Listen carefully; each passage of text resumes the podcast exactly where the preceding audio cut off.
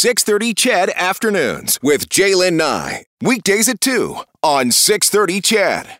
Well, we have seen over the past year the different experiences those diagnosed with COVID 19 have. Some have mild symptoms, some have had no symptoms, some have had severe symptoms, some need to be hospitalized, and we know more than 22,000 Canadians have died from COVID. But what about those who've had the virus and are still suffering with long term side effects?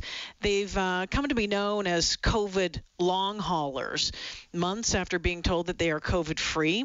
Uh, they still have, in some cases, fatigue, body ache, shortness of breath, headache, difficulty sleeping, loss of taste and smell, and more. And I've had a number of members of Chedville uh, texting in saying, hey, can you do something on this? Because I am going through this. My wife is going through this.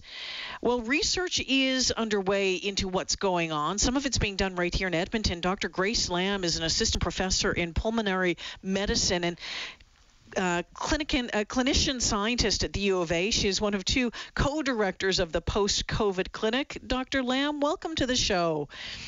Hi, thanks for having me. Well, I am just fascinated by this, and uh, obviously you are as well, especially if you have people in your life and you've talked to them who have gone through COVID, and you're like, "What? You still have things going on afterwards?" Give us an idea, Dr. Lam. Um, you know, what was the impetus? What was kind of the the push to get these these clinics started? Yeah, absolutely. Um, so this really dated back to April of last year uh, when uh, some early discussions we had in our division of pulmonary, pulmonary medicine, where we looked back at our experiences with SARS um, and to a lesser degree MERS, where we had seen patients um, after they had recovered from the acute viral illness having lingering effects of uh, shortness of breath, fatigue, and a lot of them have abnormalities on lung function testing or imaging finding that lasts for uh, months after they've recovered. And so, based on that experience, we anticipated that with SARS-CoV-2, uh, COVID, that we would see a similar thing, and so that's why in June we launched the clinic, um, specifically dedicated to seeing these patients um, who might have uh, uh, symptoms, persistent symptoms, uh, long after their acute infection resolved. Dr. Lam, what are you seeing at the clinic? What are the symptoms? What are those? And I'm going to call it the long hauler symptoms, mm-hmm. just so uh, you know. What are, are, are the you know the the ones that you're seeing the most, and in who? Is there a wide age range, or is it a specific age range? Men, women? Mm-hmm. Absolutely. So, in terms of the gamut of symptoms, certainly the most common is shortness of breath uh, when people are trying to exert themselves or move, um, followed closely by symptoms of fatigue. So people saying that they just don't have the same oomph or the energy to do the, the, the small tasks around the house or to go on about their daily lives. And, and, and mm-hmm. sorry. No, go ahead. I'm going to let you finish. And to answer your other question, is that the shocking thing is that the patients that are being seen in our clinic, and it is reflected in uh, patients seen worldwide as well in, in published literature, that we're seeing actually quite a young demographic. So patients less than 60 years of age. And in fact, when you when we looked at the average age of our clinic, um, it is actually 49 years of age. And so wow. these are patients who are actively working, um, having full functional lives, and yet after the infection, they're having a lot of difficulty functioning or in some cases returning to work. So that tells us that their previous functional baseline, they, they can't get back to it um, months after the infection. So I'm wondering if there were, um, you know, causes for concern before they they got COVID that might be impacting it. I mean, we talk about when it comes to death, comorbidities, that sort of thing. But I'm wondering in the in in in in the people that you're seeing at the clinic. I mean, were they considered? Would they have considered themselves to be fairly healthy, healthy, or you know, do we have diabetes? Do we have obesity? Do we have high blood pressure? Is that playing a role in it all? All? Mm-hmm. So, in terms of the, the majority of our patients, I would have to say that uh, by and large, um, healthy individuals are the ones coming to this clinic and saying that they have these symptoms. Now, of course, those that yeah. have these comorbidities, they're more likely to get the infection and they're more likely to have um, worse acute symptoms. And so, certainly, we do see those patients developing long COVID or becoming long haulers, as you call them. Um, but um, you know, even if you're healthy, patients can still be susceptible and still have these symptoms. You talk about the shortness of breath and fatigue being two of the, the, the, the, the main long COVID symptoms could could the fatigue be associated or similar to um, you know chronic fatigue syndrome, those kind of syndromes that we see um, talked about elsewhere in, in, in other in other folks? Absolutely. So this is a focus of a lot of investigation, and uh, certainly the NIH and the CDC in the states um, have uh, a particular interest in this topic. And Dr. Fauci also talked about uh, the the fatigue, the burden of fatigue in these post COVID patients um, that look quite reminiscent of patients with chronic fatigue syndrome. Um, and so, certainly, uh, the, the constellation of symptoms is quite similar and does overlap. The mechanism of how these patients develop these symptoms, we're still not quite sure about that. And so perhaps there could be underlying pathways that are similar in both conditions. Um, but uh, certainly, even here locally, this is a topic that uh, we are yeah. quite interested in and will be pursuing further research into. Have you been able to and I'm guessing, you know, the work is is really just started. To be honest with you, I mean, the clinic opened mm-hmm. up in mm-hmm. June, and and we're still learning so much about about uh, about COVID and the impact on on bodies. But um, are, and, and we just touched on them. You said, you know, a majority of them are, are healthy, but it, isn't it interesting that some people end up with, you know, they get sick with COVID and they don't have any, may, they may be asymptomatic. Some people get sick and they have symptoms. Other people are in a hospital, and you know, uh, of course, we know that some people die from, die from mm-hmm. from COVID as well. But um, why do we know why some people are having, or what do we know about why some people are having uh, long term symptoms and others aren't at all? Yeah, any, any, yeah, any idea yet? Yeah, that's, I think, a million dollar question. Absolutely. um, so, what I can say is that doesn't seem to matter whether the patient has little symptoms during the acute infection or those that require hospitalization during um, their acute infection. So, regardless of the severity of your initial symptoms, that doesn't seem to have much bearing on whether you will develop long uh, COVID symptoms or not.